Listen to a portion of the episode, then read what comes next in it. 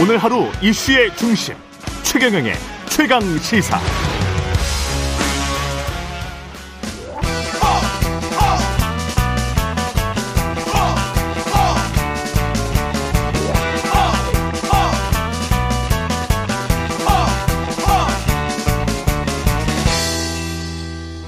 네, 링 밖으로 나간 박치기왕 만나는 시간입니다. 국민의힘 김재원 최고위원 모셨습니다. 안녕하세요. 안녕하세요. 예, 말하기가 곤란하다고 그때 그 결과에 관해서는 제가 네. 어떻게 예상하시냐고 여쭤봤을 때 그랬는데 사실은 속으로는 좀 예상을 하셨을 거는 같습니다. 이제 저는 사실 선거 초반부터 네. 그 선거 캠프하고 현장에 이틀에 한 번 정도는 꼭꼭 나갔었거든요. 아, 네. 근데, 뭐, 그, 실무적으로 일하는 사람들 또는 당에서 와서 이야기하는 실무진들, 그런 분들 이야기를 쭉 들었을 때, 네. 10% 이상 차이가 날 것 같다는 예상은 초반부터 하고 있었고, 다만 이제 선거운동이라든가, 뭐, 그 과정이 조금 좀 부실하다든가요. 이런 면을 보면서 오히려 우리가 조금 더 벌어질 수도 있겠다는 예상은 했었습니다. 그렇군요. 이게 저 민주당에서도 우리가 잘해서라기보다는 정권 심판이 통했다. 뭐 이렇게 지금 자체 분석을 하고 있는 것 같은데요. 그러니까 민주당은 네. 그 진경훈 후보가 유권자들에게 잘 알려지지 않은 분이었고, 그렇죠. 우리 김태우 후보는 이름은 다 알고 있죠. 굉장히 알려진 네. 분이었어요. 네. 이런 경우에는. 개인 대 개인으로 선거를 하면 우리 후보가 분명히 이기게 되어 있었거든요. 네. 그래서 저는 초기 단계부터 이게 김태우 후보 개인전으로 갔으면 오히려 그렇죠. 이제 그런 마음이었어요. 오히려 전국 선거로 이렇게 안 만들고 그렇죠. 이제 그렇게 됐을 때는 뭐 쉽게 말해서. 이름 들어본 사람을 찍게 되거든요. 그렇죠. 네, 아무래도 예. 네, 근데 이제 알아야 이게 네. 그 당대당 선거로 가버리니까 사실 후보가 뒷전으로 다 물러나 버린 거죠. 그런 오히려 김태우 후보에게는 중앙당의 전략이 별로 안 좋았네요. 결과적으로 보면 이제 김태우 후보 개인기로 치를 수 있었으면 좋았는데. 그렇게 되기에는 상황이 나빴죠. 상황도 나빴다. 예, 왜냐하면 네. 이제 그 과정이 이재명 대표의 구속영장이 기각되고. 그러네요. 예, 이것이 이제 전부 중앙 정치의 중심 이슈가 되었거든요. 그렇죠. 언론 자체가. 그러니까 여기에 가만히 있으면 당 지도부도 너무 뭐 무관심하다라는 또 그런 비판을 받을 수 있고. 예. 당 지도부가 개입하지 않을 수 없었고 이런 악순환이 반복되었다고 봐요. 책임론에 관해서 어제 유승민 전 의원 같은 경우는 뭐 대통령이 책임져야 된다라는 이야기를 했는데 어떻게 생각하세요? 그분이 늘 그렇게 이야기하는 분이에요. 그분이 뭐 좋게 이야기하는 거 보셨어요 지금? 김재원 의원님은 어떻게 그러면 김기현 대표의 책임입니까? 이 부분에 대해서는 예. 딱히 저는 누구의 책임을 묻고 가자는 것이 아니고 예. 현재의 벌어진 상황에 대해서 우리가 현실을 제대로 인식하고 대응을 하자는 것이 훨씬 더 중요한 입장이라고 보고 저는 그렇게 해야 된다고 봐요. 현실은 어떻다고 지금 생각하세요? 냉철하게 분석을 해보면 사실 이 현실을 제대로 인식해야 된다라고 말씀하셨는데. 그러니까 이제 우리가 예. 윤석열 대통령을 뽑아준 국민들이 예. 사실은 그 대통령 선거에서도 0.7% 차이였거든요. 그렇죠. 굉장히 박빙이었기 예. 때문에 상대방의 그 요구 사항도 충분히 좀 들어야 된다라는 그런 입장이 있을 가능성이 크잖아요. 네. 근데 이제 너무 우리가 일방적으로 가지 않았느냐. 또 당내에서도 너무 일방적으로 가지 않았느냐라는 그런 부분. 이것은 무슨 뭐 구체적인 어떤 한 가지 이슈만 가지고 이야기하는 것보다도 전체적인 인상이 그렇지 않았느냐. 인상이나 태도 같은 거 말씀하시죠. 그렇죠. 그래서 네. 많이 그런 면에서는 많이 그 수정할 필요가 있다고 보죠. 그리고 이제 뭐 그렇다고 해서 당장 뭐 이재명 대표와 대통령이 만나라 이런 구체적인 이야기가 아니라 이럴 때일수록 여당이 좀 겸손해지고 해야 되는데, 사실 우리 여당은 이재명 공격 한 가지로 이슈를 끌고 가거나 예. 모든 것이 이제 그렇게 되고 또 문재인 정권 잘못 이런 면으로만 너무 집중을 한 것 아닌가. 현장의 목소리를 듣고 지금 현재 그 국민들이 원하는 것이 무엇인지 예. 이미 과거 이슈가 되어버린 그런 내용에 너무 매달리지 말자는 거거든요. 그냥 생각을 해보면 그 용산으로 이전할 때 국민들과 소통을 강하게 했다였잖아요. 그리고 도스태핑을 했어요. 그러다가 한 몇 개월 만에 중단을 했지 않습니까?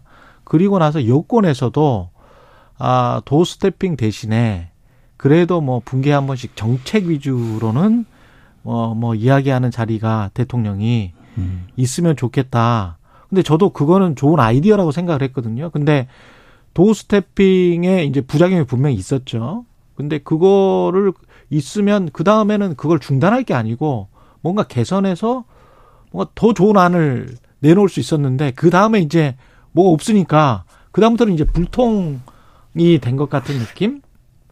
근데 저는 네. 도스태핑이라는 그 대통령의 직접적인 그 기자 그 질문 답변은 예. 처음부터 좀 부정적이셨어요? 굉장히 아마 이 방송에 나왔어도 그랬을 것 같은데 예. 그거는 뭐 별로 도움이 안 된다고 아, 그러셨어요? 예. 그건 그저 오해만 불러일으키고 또 정책 설명이라는 건 사실은 일선 장관들이 해야 훨씬 그 저 현실적으로 예. 대응을 할 수 있거든요. 근데 예. 이제 예를 들자면 이번 선거의 캐치프레이즈가 그 빌라를 아파트로였거든요. 우리 예. 김태우 후보의 예. 그러니까 내가 힘이 있으니까 여기는 특히 이제 강서구의 그 저소득층이 많이 예. 거주하는 빌라 지역을 아파트로 만들어주겠다. 그런데 그것을 민주당은 어떻게 활용을 했냐면 빌라에 거주하는 분들이 대부분 세입자예요. 그렇지. 그렇잖아요. 그렇죠.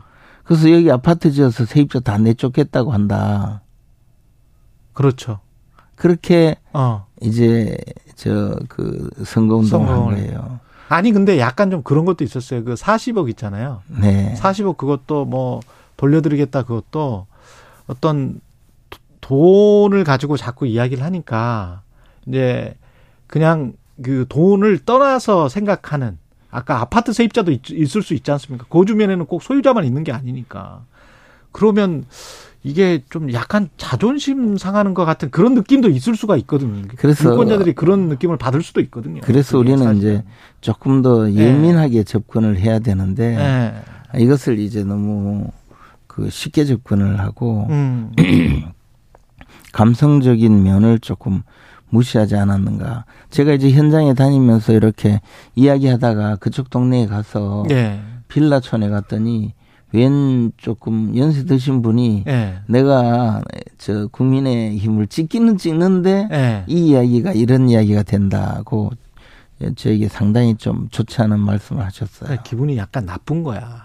그렇죠. 근데 예, 그걸 자존심을 걷는 거지. 그렇죠. 예. 그리고 세입자 입장에서는 여기 아파트 짓겠다는 말 자체가 그렇지 나가야 되는 거야. 우리 다 쫓아낸다 그런 개념으로 철거하고 이주해야 되는 거죠. 사실은 그건 예. 뭐 당장에 될 사안도 아니지만 그렇게 이제 국민들의 실생활에 조금 둔했던 것 아닌가라는 이런 면을 하나씩 그 각각의 지역에서 돌이켜봐야 된다는 거죠. 여하튼 구체적으로 뭔가 혁신안은 나와야 될 것 같다는 여론이 큰데 그걸 이제 비대위로 갈지 지도부 체제가 개편이 되는 건지 아니면 혁신이라도 좀 띄워야 되는 건지 어떻게 보세요? 이런 저는 뭐 지금 소위 비대위를 구성하는 것은 당연히 네. 혼란만 이야기하고 또 뭐 유승민 의원 이런 분들이 가만히 있겠어요. 또 이준석 이런 분들이 나서서 이제 또 끌어내리기 위해서 온갖 일을 벌일 텐데. 아니 그거를 좀 아예 대통령이나 주류에서 그냥 포용해 주면 안 돼요? 그냥 비대위원장 유승민 이렇게 해버리면 안 되나? 그러면 그것은 저 네. KBS 사장을 김재원 시키는 거나 무슨 차이가 있나요? 그래서 아니 언론인 출신 아니시잖아. 아니, 그러니까 예. 이제 제 이야기는, 예.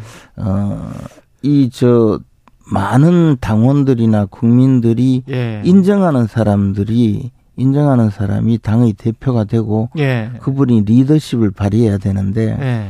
그런 리더십을 발휘할 만한 분을 금방 찾아내기가 어려워서 어렵다.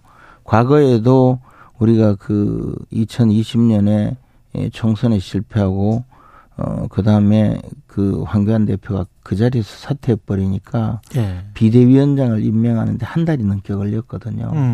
그동안에 당이 망가질 대로 망가졌어요. 그런데 이게 총선을 앞두고 그렇게 될 경우는 훨씬 더 문제가 심각해질 수가 있거든요. 예. 그 전에 이제 이 결과가 나오기 전에 하태경 의원이 서울 출마 선언을 했잖아요. 네. 이게 중진 의원들한테 그 어떤 압박감이 돼서 수도권에 많이, 근데 수도권에 출마를 한번 해보신 경험이 있기 때문에 저는 어떻게 보세요 이 상황을? 아니 네. 저는 이제 그 상황이 네. 당이 망하는 망조 같은 거라고 생각했어요 그때 당시에. 왜냐하면 네, 그때 중랑구로 나오시지 않았어요? 중랑구을 구역으로 오게 한 건데 네. 그러면 그 상황 사전에 이 사람이 그래도 경쟁력이 있어서 그 지역에 가서 당선되도록 하기 위해서 보내야 되잖아요. 아. 근데 그때 당시에는 그게 아니고 너 계속 고향에 있으면 또 당선되니까 서울 어디 우리가 20년 동안 당선되지 않은 선거구로 보낼 테니까 살아봐봐. 가서 거기서 죽어라 이런 의미였죠. 아. 그때 보낸 사람들은 다 저는 그런 의미였다고 봐요. 그러니까 지금도 잘못되면 그렇게 될 수 있다. 아니 그러니까 이제 하태경 의원처럼 이렇게 네. 가면 굉장히 저는 좋은 일이라고 봐요. 본인도 원하고 네. 또 본인이 스스로 어느 정도 네. 가서 경쟁력이 있는 것을 찾아내고 시간이 있잖아요.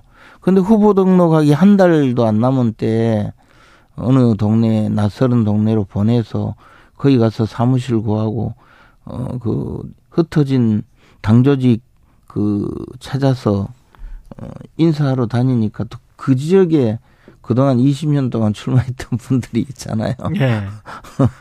그럼 그렇지. 예. 여러 가지로 그렇게 해서는 안 된다는 거고 저는 예.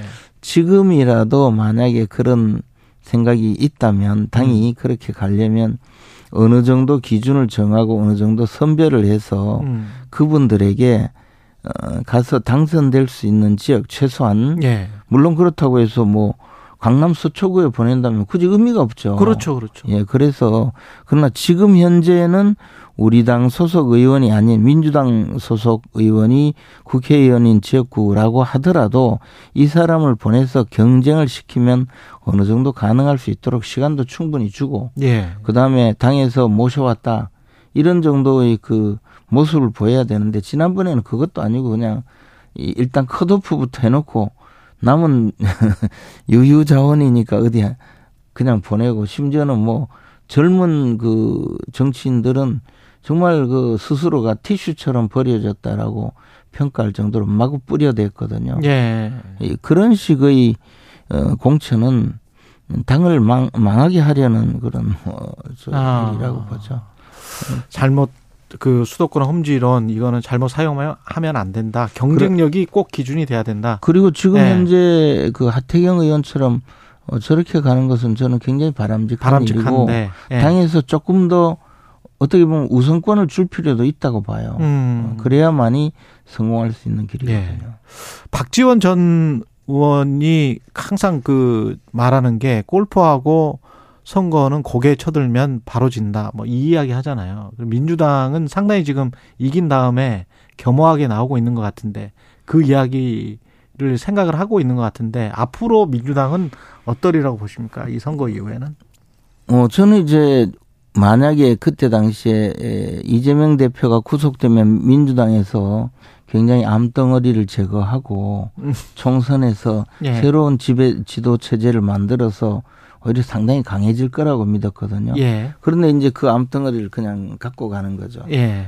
겉으로는 이재명 대표가 완전히 이제 당을 접수하고 장악하고 끌고 갈 것 같지만 그러나 그 과정에서 또 수많은 내부 분란이 일어날 것이고 오히려 6개월이나 남았기 때문에 그렇죠. 예. 오히려 또 상당한 저 내부적인 그 좋지 않은 영향이 생길 거라고 봐요. 예. 우리 당은 이번 강서 보궐선거를 잘 되새겨서 현실에 적응한다면 그나마 그냥 우리가 모르고 있었던 많은 내부의 모순들이 한꺼번에 드러나서 오히려 새롭게 변화하는 계기가 될 수 있다고 보기 때문에 예. 이것은 그 결과는 어디로 갈지 모르지만 사람들의 집합에서 결정하는 것이기 때문에 결국은 그 집단지성이 제대로 발휘될 수 있을지 예. 여부에 따라서 결과는 달라지리라고 봅니다. 여기까지 듣겠습니다. 김재원 국민의힘 최고위원이었습니다. 고맙습니다. 고맙습니다.